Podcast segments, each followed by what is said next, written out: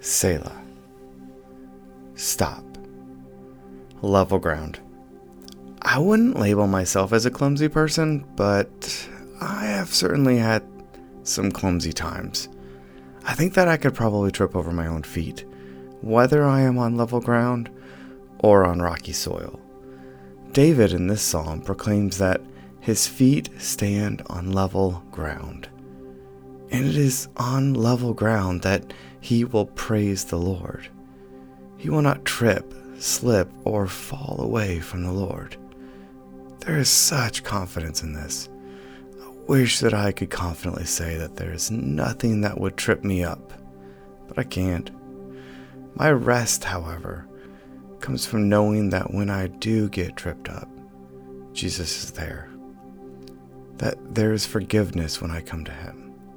He will help me get back up when I have found myself on uneven ground, fallen face down again and again.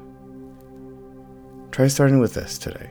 First, notice the thoughts playing through your head. What's on your mind? Put it aside for a few minutes. Table it for another time. Second, notice your body. How does it feel? Are you hot, cold, uncomfortable, sick, or tired?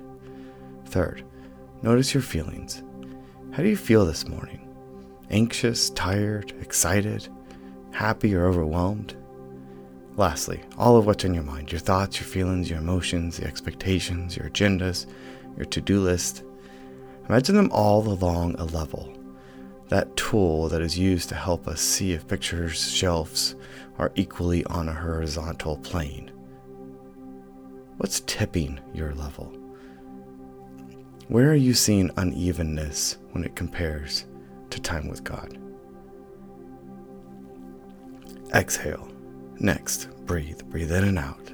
Close your eyes to everything around you. God is as close to you right now as the breath in your lungs. Find peace in Christ. When you are ready, pray this simple prayer a few times while still focusing on breathing. As you inhale, pray, I love the house where you live, O Lord. As you exhale, pray, the place where your glory dwells. Look, Let's look at the Word of God today. When God speaks, it's important for us to pay attention. Read these words slowly and carefully. Read them a few times. Notice which words or phrases stick out to you. Vindicate me, O Lord, for I have led a blameless life. I have trusted in the Lord without wavering. Test me, O Lord, and try me. Examine my heart and my mind, for your love is ever before me and I walk continually in your truth. I do not sit with deceitful men, nor do I consort with hypocrites. I abhor the assembly of evildoers and refuse to sit with the wicked. I wash my hands in innocence and go about your altar, O Lord, proclaiming aloud your praise and telling of all of your wonderful deeds. I love the house where you live, O Lord, the place where your glory dwells. Do not take away my soul along with sinners, my life with bloodthirsty men, in whose hands are wicked schemes, whose right hands are full of bribes. But I lead a blameless life. Redeem me and be merciful to me. My feet stand on level ground. In the great assembly, I will praise the Lord. Psalm 26. Ask, what stood out to you? highlight, mark it in your Bible. Throughout Psalm 26, David has complete confidence in his trust for the Lord, his integrity, and how he has walked in the Lord's truth. Because of his blameless life, he asked that the Lord redeem him and be merciful to him. Do you feel the same as David? Do you feel that you can ask the Lord to test and try you? That you could ask Him to examine your heart and mind?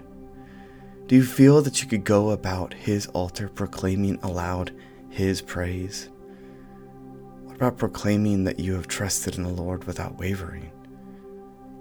However, despite our failure, we know that in Hebrews 4:16 it says that we can approach the throne of grace with confidence so that we may receive mercy and find grace to help us in our time of need so that we too can confidently approach his throne.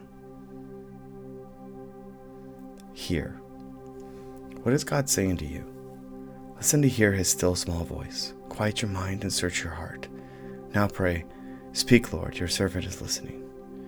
You are waiting to hear from the Holy Spirit. Still your heart and mind. Based on the scripture you read today, God's words to you, is there anything God is asking you to do? Read the scripture again if you need to. God is speaking to you through it. To finish up your quiet time, ask yourselves who you associate with. Hypocrites or sit with the wicked? How can who we are around help us in our daily walk so that we won't trip?